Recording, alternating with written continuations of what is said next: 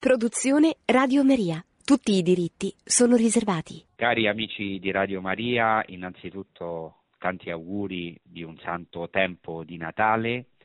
Oggi proprio vorrei parlare di un tema, certamente in relazione a queste feste natalizie, alla liturgia del Natale e in particolare approfondendo un evento che è avvenuto, stiamo seguendo lo schema per quanto possibile cronologico dei Vangeli, abbiamo parlato nelle scorse puntate della trasfigurazione, anche della guarigione da parte di Gesù di un ragazzo epilettico, della sua catechesi sulla fede e a questo punto siamo arrivati al secondo annuncio della passione e risurrezione di Gesù Cristo, cui segue in tutti e tre i Vangeli sinottici un insegnamento una catechesi e anche un segno profetico concreto che fa Gesù Cristo in relazione ai bambini e al regno dei cieli.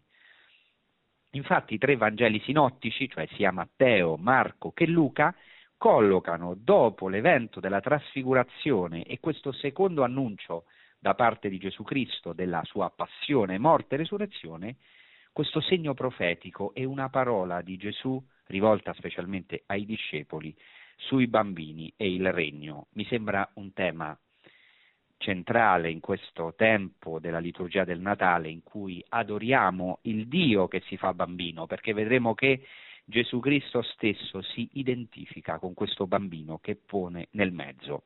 Proclamiamo così subito il Vangelo, proprio relativo a questo evento a cui, vorrei, a cui ho fatto riferimento e di cui vorrei trattare oggi. Dal Vangelo di Marco leggeremo al capitolo 9 a partire dal versetto 30. Dal Vangelo secondo Marco. Partiti di là attraversarono la Galilea, ma egli non voleva che alcuno lo sapesse. Insegnava infatti ai suoi discepoli e diceva loro, il figlio dell'uomo viene consegnato nelle mani degli uomini e lo uccideranno, ma una volta ucciso, dopo tre giorni risorgerà. Essi però non capivano queste parole e avevano timore di interrogarlo giunsero a Cafarnao. Quando fu in casa chiese loro di che cosa stavate discutendo per la strada ed essi tacevano. Per la strada infatti avevano discusso tra loro chi fosse più grande. Sedutosi chiamò i dodici e disse loro se uno vuole essere il primo sia l'ultimo di tutti e il servitore di tutti. E preso un bambino lo pose in mezzo a loro e abbracciandolo disse loro, chi accoglie uno solo di questi bambini nel mio nome accoglie me, e chi accoglie me non accoglie me, ma colui che mi ha mandato. Bene, questo è il Vangelo di cui oggi tratteremo e seguiremo questo testo di Marco, però anche facendo riferimento a quello di Matteo e di Luca con alcune differenze, anche somiglianze, ma differenze molto significative. Innanzitutto abbiamo ascoltato questo secondo annuncio della passione e resurrezione eh, che fa Gesù Cristo ai eh, suoi discepoli mentre sono in cammino, di questo ho trattato nelle puntate precedenti, dell'importanza che in, nei tre Vangeli, ma specialmente in Marco, si attribuisce a questo cammino, a questa via di Gesù Cristo. E eh, ho anche rimarcato nelle scorse puntate che Marco, specialmente anche gli altri evangelisti, ma specialmente Marco, evidenzia l'incomprensione degli apostoli, dei discepoli, proprio subito dopo questi annunci di passione e risurrezione, che sono tre, come sappiamo, e c'è sempre un'incomprensione dei discepoli. Non capiscono Gesù Cristo, Gesù Cristo sconvolge i loro schemi. Essi non capivano queste parole, dice Marco, e per di più avevano timore di interrogarlo. Ecco, dopo abbiamo ascoltato che in questa via Gesù con i suoi apostoli, secondo il Vangelo di Marco, arrivano a Cafarnao, sono in cammino eh, si sono recati, come sappiamo, a Cesarea di Filippo, dopo c'è stato l'evento della trasfigurazione sul monte, la tradizione lo colloca sul monte Tabor, andando verso Gerusalemme passano per Cafarnao e eh, non solo Marco sottolinea che sono in cammino, ma anche il luogo, importantissimo, il luogo santo dove avviene questo evento e questa parola di Gesù Cristo che è in casa, cioè nella casa di Pietro. Quindi Gesù Cristo porta i suoi, lui che era in cammino verso Gerusalemme, li, li, raduna nella casa in segreto, diciamo così, nell'intimità li ammaestra e fa un segno fondamentale, cioè innanzitutto chiede agli apostoli di che cosa stavate discutendo lungo il cammino, ecco questa insistenza nel cammino, questa è una, una domanda che fa anche oggi Gesù Cristo a noi, alla sua Chiesa, a noi personalmente, noi anche stiamo camminando, siamo in un sinodo eh, generale, sinodo vuol dire un cammino insieme. La prima domanda che ci fa Gesù Cristo, di che cosa state discutendo in questo sinodo, cioè in questo cammino insieme che fate? Ma i discepoli tacciono, infatti stavano discutendo tra loro chi fosse il più grande. Gli evangelisti sottolineano proprio che, e gli altri evangelisti, che si tratta di un dialoghismos, di un pensiero, di un dialogo tra loro, ma anche nel loro interno, chi fosse il più grande. A questo punto Gesù Cristo appunto li chiama, li chiama a sé in questa casa di Pietro che ancora oggi possiamo ammirare, quindi un luogo santo per tanti eventi, miracoli, ma anche parole che Gesù Cristo ha rivolto nel segreto, nell'intimità, in amicizia con i discepoli, con pazienza verso di loro, con misericordia come verso di noi, anche quando non capivano. Molte volte non capiamo anche noi, ma Gesù Cristo ci ammaestra attraverso la vita, attraverso la parola, attraverso i sacramenti, attraverso le ispirazioni interiori, le ispirazioni dello Spirito Santo. E si siede Gesù Cristo, segno che lui è il maestro, il rabbì per eccellenza, chiama i dodici e dice loro se uno vuole essere il primo, sia l'ultimo di tutti e il servitore, cioè in greco diaconos di tutti, e fa un segno profetico, un otto profetico, un segno che si ricorderanno per sempre gli apostoli tanto che entrerà nel Vangelo. Prende un bambino, che evidentemente era nella casa, e lo mette in mezzo. E quindi una specie di mashal concreto, mashal in ebraico significa un proverbio, un enigma, una comparazione però vivente, un sacramento con la S minuscola, un segno profetico appunto, lo mette in mezzo a loro, lo abbraccia e abbracciandolo rivolge questa parola, questa catechesi agli apostoli e a noi tutti. Chi accoglie uno solo di questi bambini nel mio nome accoglie me e chi accoglie me non accoglie me, ma colui che mi ha mandato. Ecco, allora eh, questo è qualcosa di fondamentale perché già nella tradizione biblica, nella tradizione ebraica, è da un bambino che viene la salvezza. E questo ovviamente è in armonia con tutto il tempo di Natale, dove si compie questo mistero. Dio si fa bambino, da questo bambino inerme, disarmato, fragile, e che per di più è deposto in una mangiatoia da questa fragilità, da questa impossibilità, da questa potremmo dire debolezza estrema, nasce la salvezza. Questo si trova già nella Bibbia. Mosè. Mosè come piccolo bambino è affidato alle acque del Nilo e proprio da questo bambino affidato in una fragile cesta di giunchi che ecco, eh, è trasportata dalle acque del Nilo, verrà la salvezza per Israele. Questo è chiaramente rimarcato nella Bibbia. Tra l'altro la Bibbia dice che Mosè, numeri 12.3, è Anav Meod, un uomo estremamente mite o umile, quindi è mite come un bambino, come un agnello, nonostante anche lui sia un peccatore, come sappiamo, e eh, addirittura ucciderà un egiziano che maltrattava un ebreo, quindi era di fondo un giustiziero, eppure è, uomo, è l'uomo più mite, più umile e così ricorda la tradizione ebraica proprio questa figura di Mosè, in particolare nel Targum pseudo Jonathan, la traduzione in aramaico del testo ebraico, c'è un'inserzione che chiamiamo midrashica, cioè un'inserzione, un racconto, un arricchimento, un'interpretazione ricca, profonda del versetto di Esodo 1.15 che dice così, e cito, si racconta di un sogno del faraone e dice così, e cito,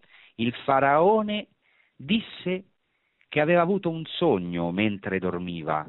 Ecco che la terra d'Egitto stava sopra il piatto di una bilancia e un agnello, figlio di un'agnella, stava sopra l'altro piatto della bilancia e il piatto che sosteneva l'agnello pesava di più. Immediatamente mandò a chiamare tutti i maghi dell'Egitto e contò loro il suo sogno. Iannes e Iambres, i capi dei maghi del faraone, aprirono la bocca e dissero al faraone un figlio nascerà nella comunità di Israele per la cui mano tutta la terra d'Egitto andrà in rovina. Il sogno è chiaro. E, ehm, attenzione che questo testo può risalire all'epoca del Nuovo Testamento, la, almeno la tradizione, come eh, ha affermato, ha dimostrato Martin, Martin McNamara, uno dei più grandi studiosi di Targum ancora vivente. In questo sogno che ci narra il Targum, il faraone vede un agnello, è molto interessante questo, in aramaico un talia, che significa sia eh, agnello, ma prima di tutto bambino, giovane, figlio o anche servo. Questi tre significati uniti sono importantissimi perché poi Gesù Cristo sarà il, velo, il vero talia, cioè il bambino figlio che salverà non solo Israele ma tutti noi, il servo per eccellenza è l'agnello, quindi bambino, servo e agnello.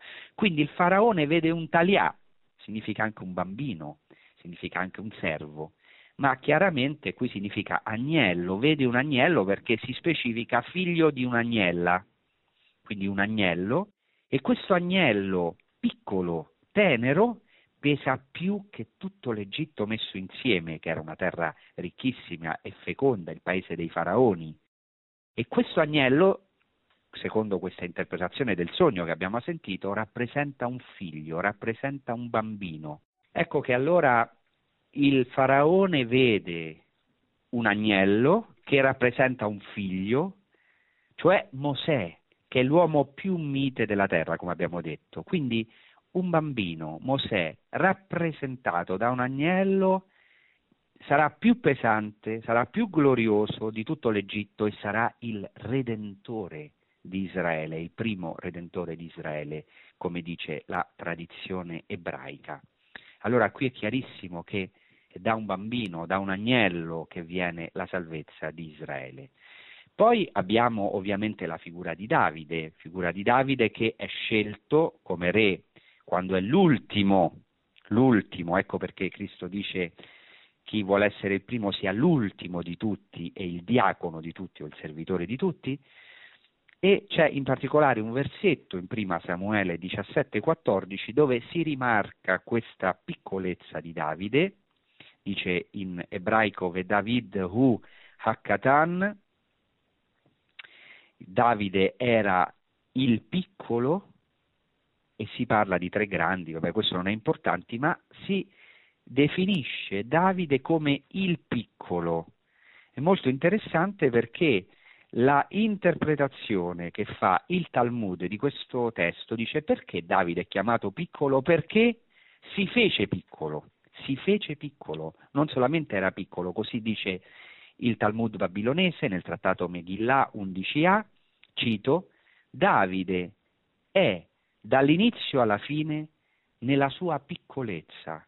Nel nome della sua piccolezza egli si fece piccolo presso colui che è più grande di lui nella Torah, cioè Dio, così nel suo regno si fece piccolo presso colui che è più grande di lui in sapienza. Si umiliò quindi, si fece piccolo e, e per questo Dio lo esaltò. Tra l'altro c'è un gioco di parole anche in ebraico tra piccolo che significa anche bambino e grande che però indica anche un adulto. Poi potremmo continuare nella tradizione ebraica. Nella tradizione ebraica, per esempio, si dice nel Talmud babilonese che uno che si converte al Signore è come un piccolo che è nato, è come un neonato, qualcuno che quindi viene come rigenerato. Attenzione che questo si trova anche nel Vangelo di Giovanni, quando questa idea ovviamente quando Gesù Cristo, rivolgendosi a Nicodemo, dice che nessuno ecco, può eh, entrare nel regno di Dio se non rinasce dall'alto, se non viene generato di nuovo. Quindi la conversione come una rigenerazione, come una nuova nascita. Questo in un certo modo, cioè qualche allusione si trova anche nel Talmud. Interessante per esempio anche una frase del Talmud in cui si parla di questa estrema umiliazione che è una certa mortificazione, no? per esempio nel Talmud babilonese, nel trattato Tamid 32a, si dice cosa farà l'uomo letteralmente e vivrà, cioè per vivere veramente. Gli anziani dissero a Rabbi Alexander ucciderà se stesso, cioè darà a morte se stesso. E cosa farà l'uomo che vorrà morire? Farà vivere se stesso. Questa è un'idea che anche riprende Gesù Cristo, o meglio, non sappiamo, questo testo è posteriore a Gesù Cristo, ma Gesù Cristo lo afferma con chiarezza. Chi cerca la propria vita la perderà, chi perde la vita per causa mia, per amore mio, la ritroverà.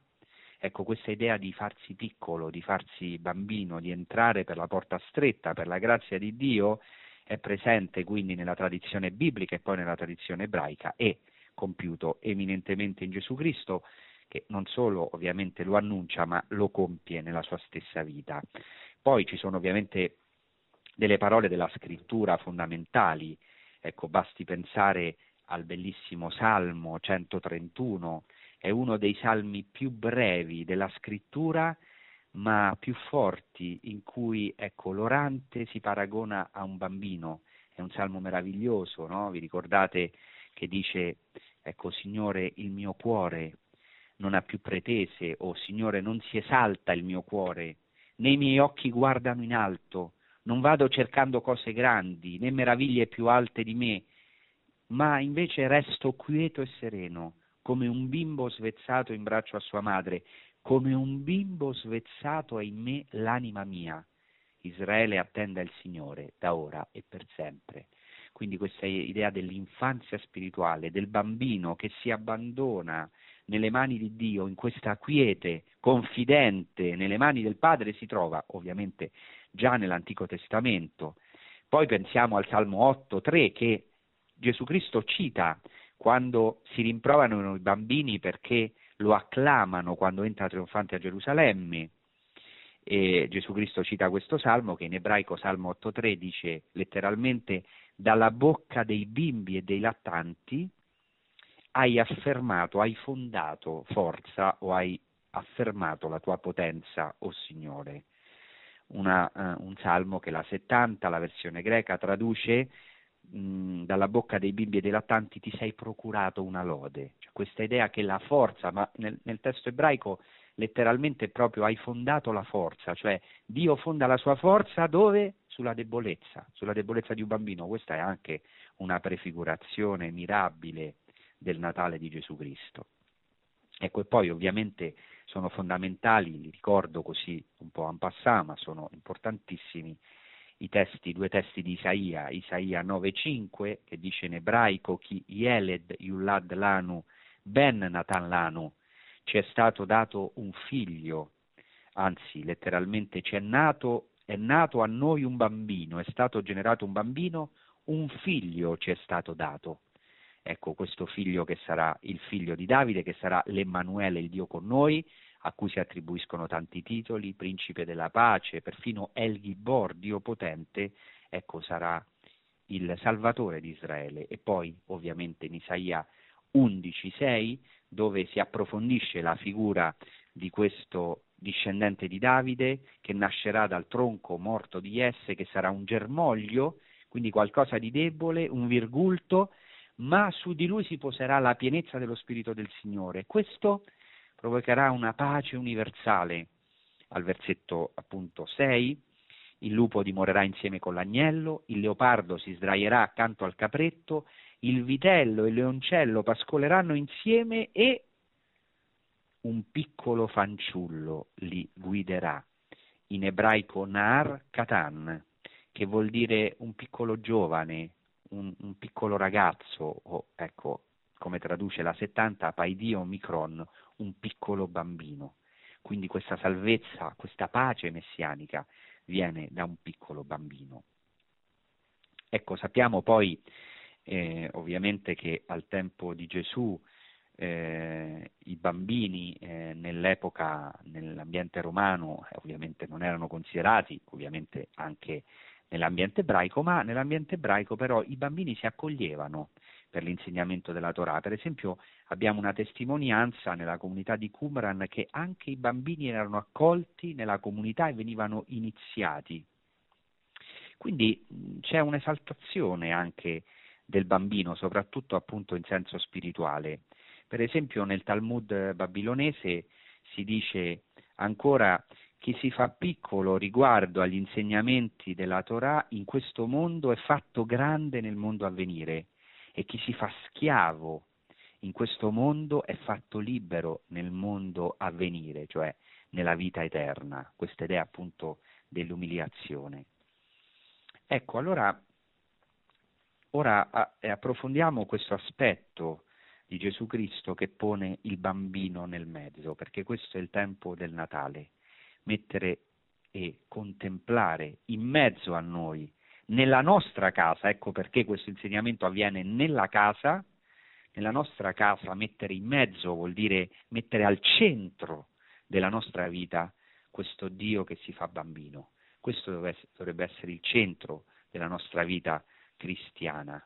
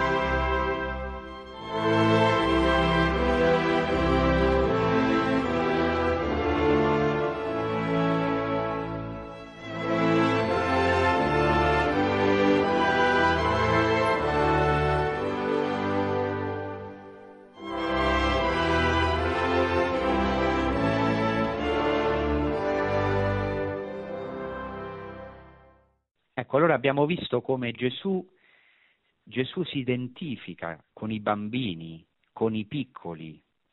Ecco, è importante perché eh, Gesù Cristo eh, in vari passi del Vangelo fa riferimento ai piccoli, ai bambini. Chi sono questi piccoli? Innanzitutto gli apostoli, cioè gli inviati, i credenti quindi, gli apostoli perché saranno chiamati ad andare senza nulla per le strade del mondo, senza borsa né bisaccia, molte volte disprezzati, considerati ultimi, la spazzatura del mondo, come dice San Paolo. E, ehm, e, e eh, ecco, eh, Gesù Cristo oh, si identifica con gli inviati, con gli apostoli e poi certamente eh, quelli che sono bambini, che sono ultimi, quindi gli umili e anche certamente gli stessi bambini in senso materiale. Ecco, essere cristiani e quindi essere piccoli come Gesù Cristo, questo è il centro proprio eh, di questo evento. Per questo Gesù Cristo pone nel mezzo un bambino, lo pone nel centro perché possiamo contemplare questa realtà eh, contemplare in questo tempo di Natale Dio che si fa bambino nella mangiatoia. Noi pensiamo molte volte che essere cristiani o progredire nella vita spirituale sia salire, diciamo così, progredire nel senso di salire, ma il nostro salire, il nostro progredire in realtà è scendere, è essere piccoli come Gesù Cristo, scendere, diventare piccoli, diventare bambini, eh, in quanto a malizia certamente, eh, eh, maturare nella fede è un paradosso, maturare nella fede, eh, crescere nella fede significa diminuire, scendere, diventare piccoli, rinascere dall'alto per opera dello Spirito Santo.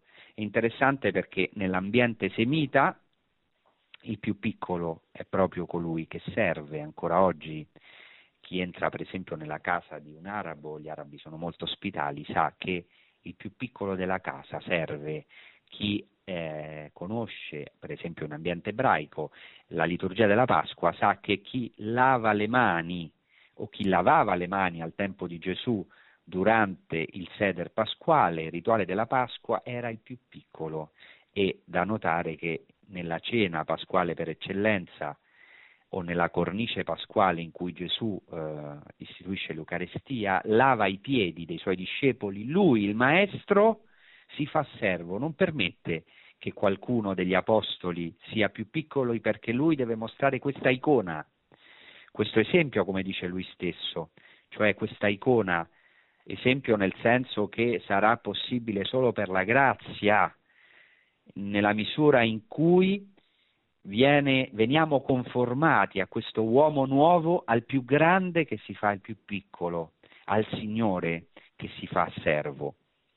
Ecco, poi c'è un altro evento poco dopo nel Vangelo di Marco, proprio mh, al capitolo seguente, dove ancora, vedete come insiste il Vangelo di Marco, Gesù eh, benedice i bambini, lo vogliamo ricordare, lo proclamiamo, dice così il Vangelo, siamo al capitolo 10, Marco 10, dal versetto 13, gli presentavano dei bambini perché li toccasse, ma i discepoli li rimproverarono.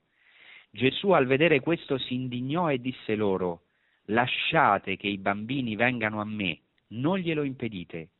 A chi è come loro, infatti, appartiene il regno di Dio. In verità io vi dico, chi non accoglie il regno di Dio come lo accoglie un bambino, non entrerà in esso.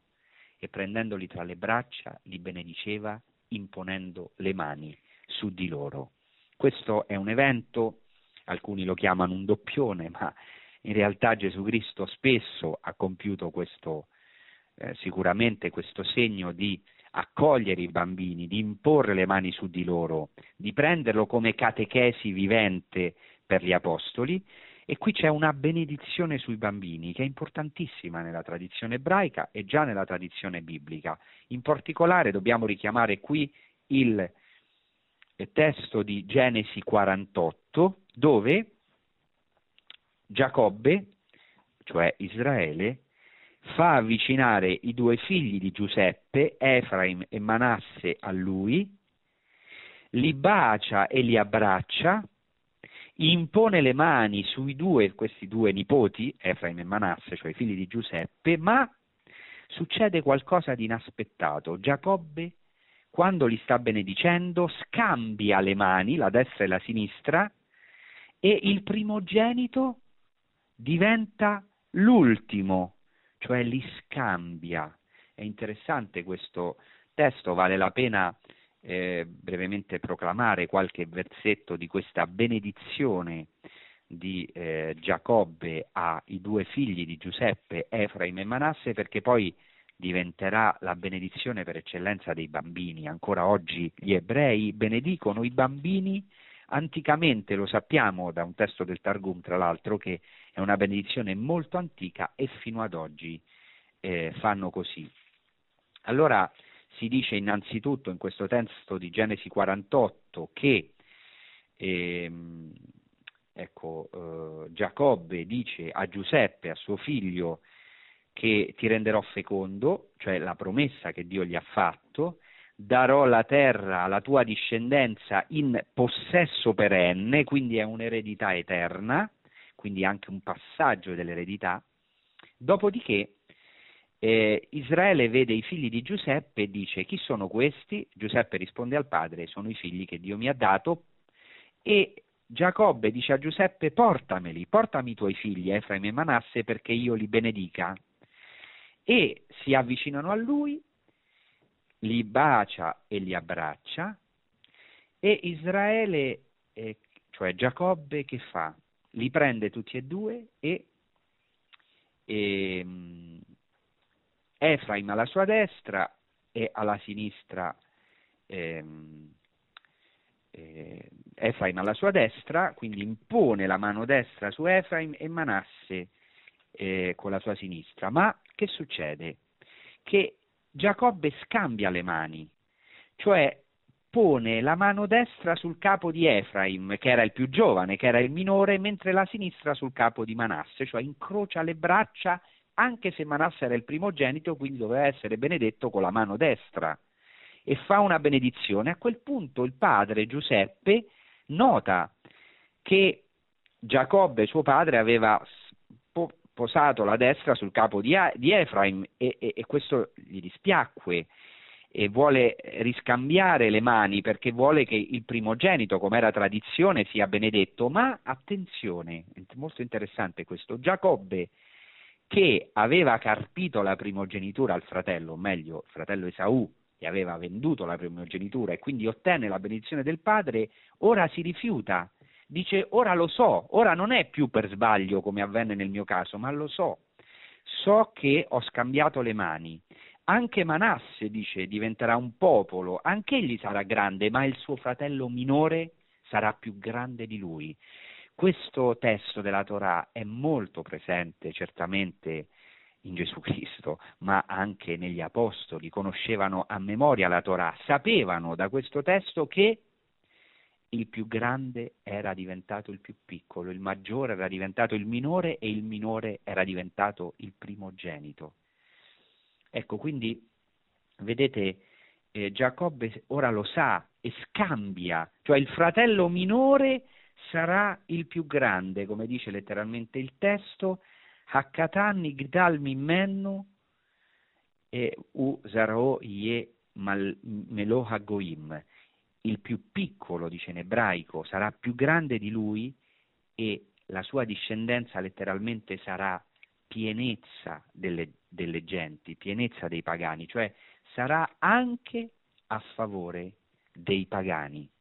È meraviglioso questo testo. Allora, vedete, eh, ci sono anche, c'è un, un esegeta, un, un, interprete della Bibbia, Duncan Barrett, che ha proprio visto questo testo di Genesi 48 come sottofondo di questo testo che abbiamo parlato, di cui abbiamo parlato in Marco, di Gesù che abbraccia i bambini e pone le mani su di loro, perché è paradigmatico, perché poi è diventata la benedizione per eccellenza, la benedizione che tutto Israele, siccome Giacobbe è chiamato Israele, farà sui bambini, che appunto in Genesi 48 dice così, il Dio alla cui presenza hanno camminato i miei padri Abramo, Isacco, il Dio che è stato il mio pastore da quando esisto fino ad oggi, l'angelo che mi ha liberato da ogni male benedica questi ragazzi.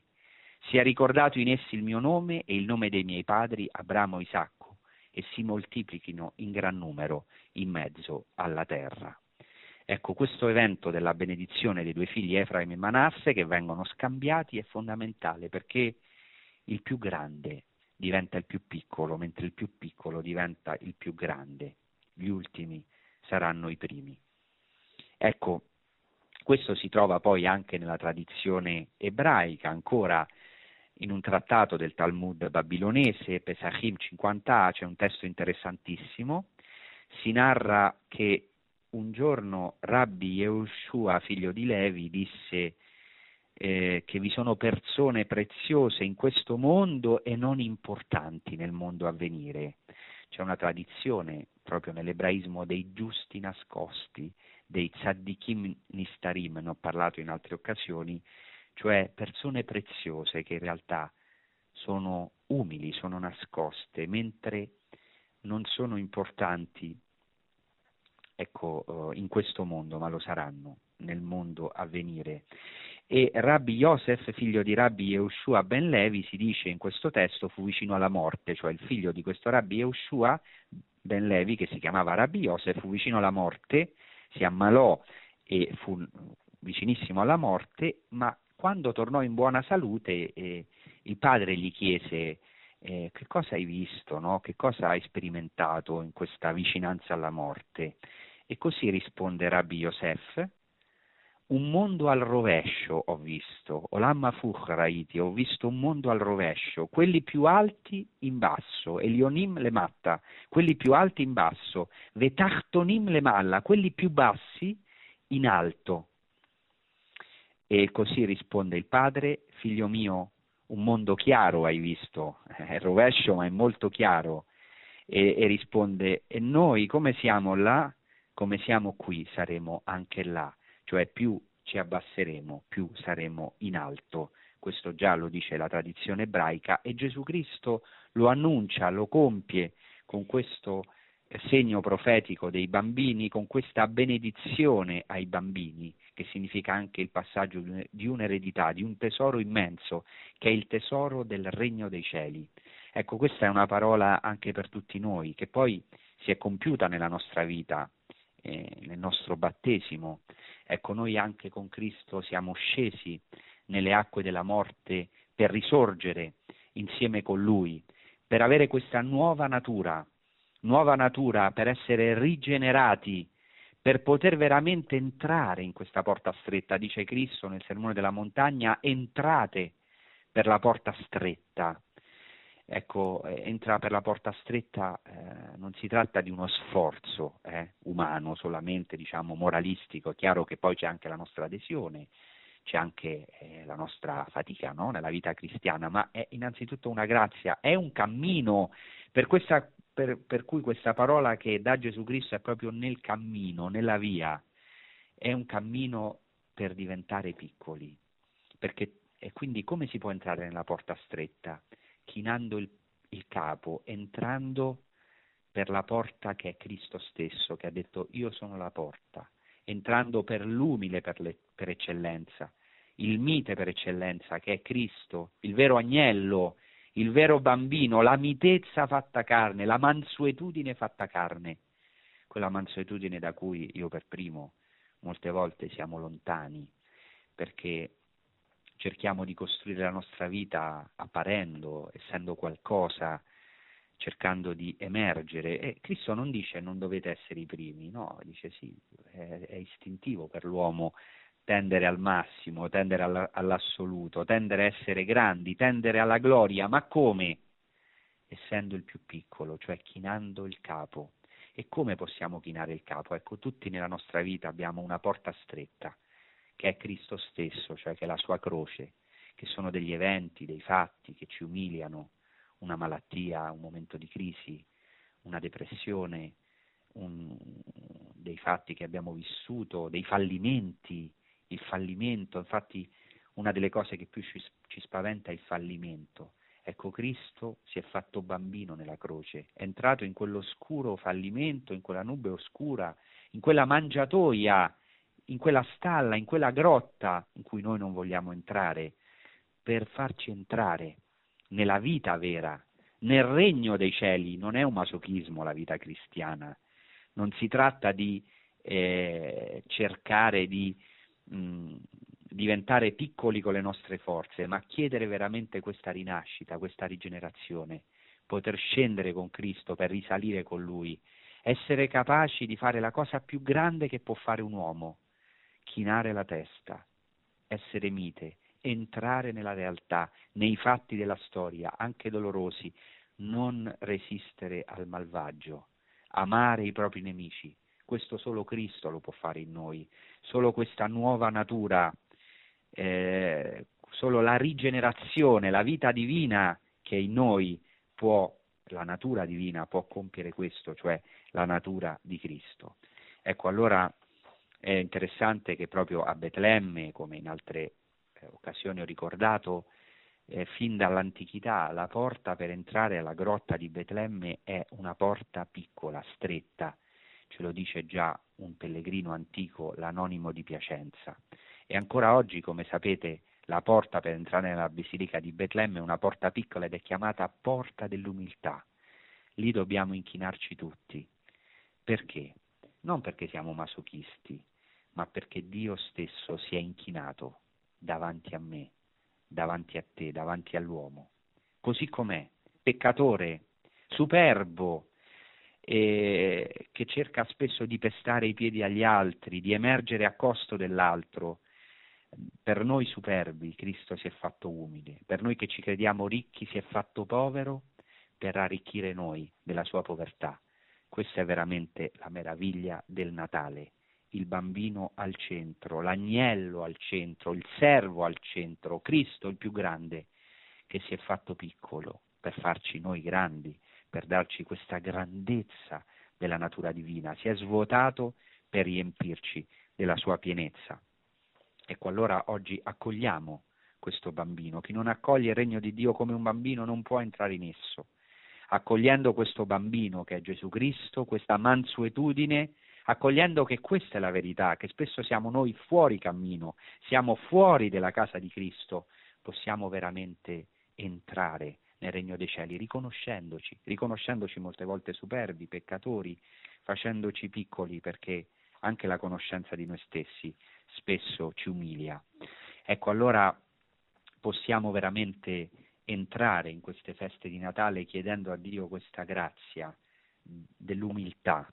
Umiltà viene da humus in latino che significa terra, cioè eh, veramente eh, inchinarci, inchinarci davanti ai fatti della storia con l'aiuto dello Spirito Santo, anche davanti ai fratelli. Ecco la pace universale, ecco la pace messianica, la riconciliazione.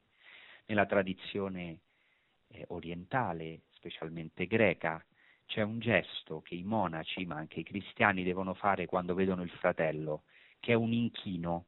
Un inchino, questo inchino che si fa, beh, a Dio si fa ovviamente la genuflessione, la prostrazione, i, i veri inchini, però al fratello si fa un leggero inchino della testa, si china la testa. Questa, questo inchinare la testa davanti al fratello che si faceva nei monasteri, se leggete le vite dei monaci ne avrete sentito parlare, si chiama metania.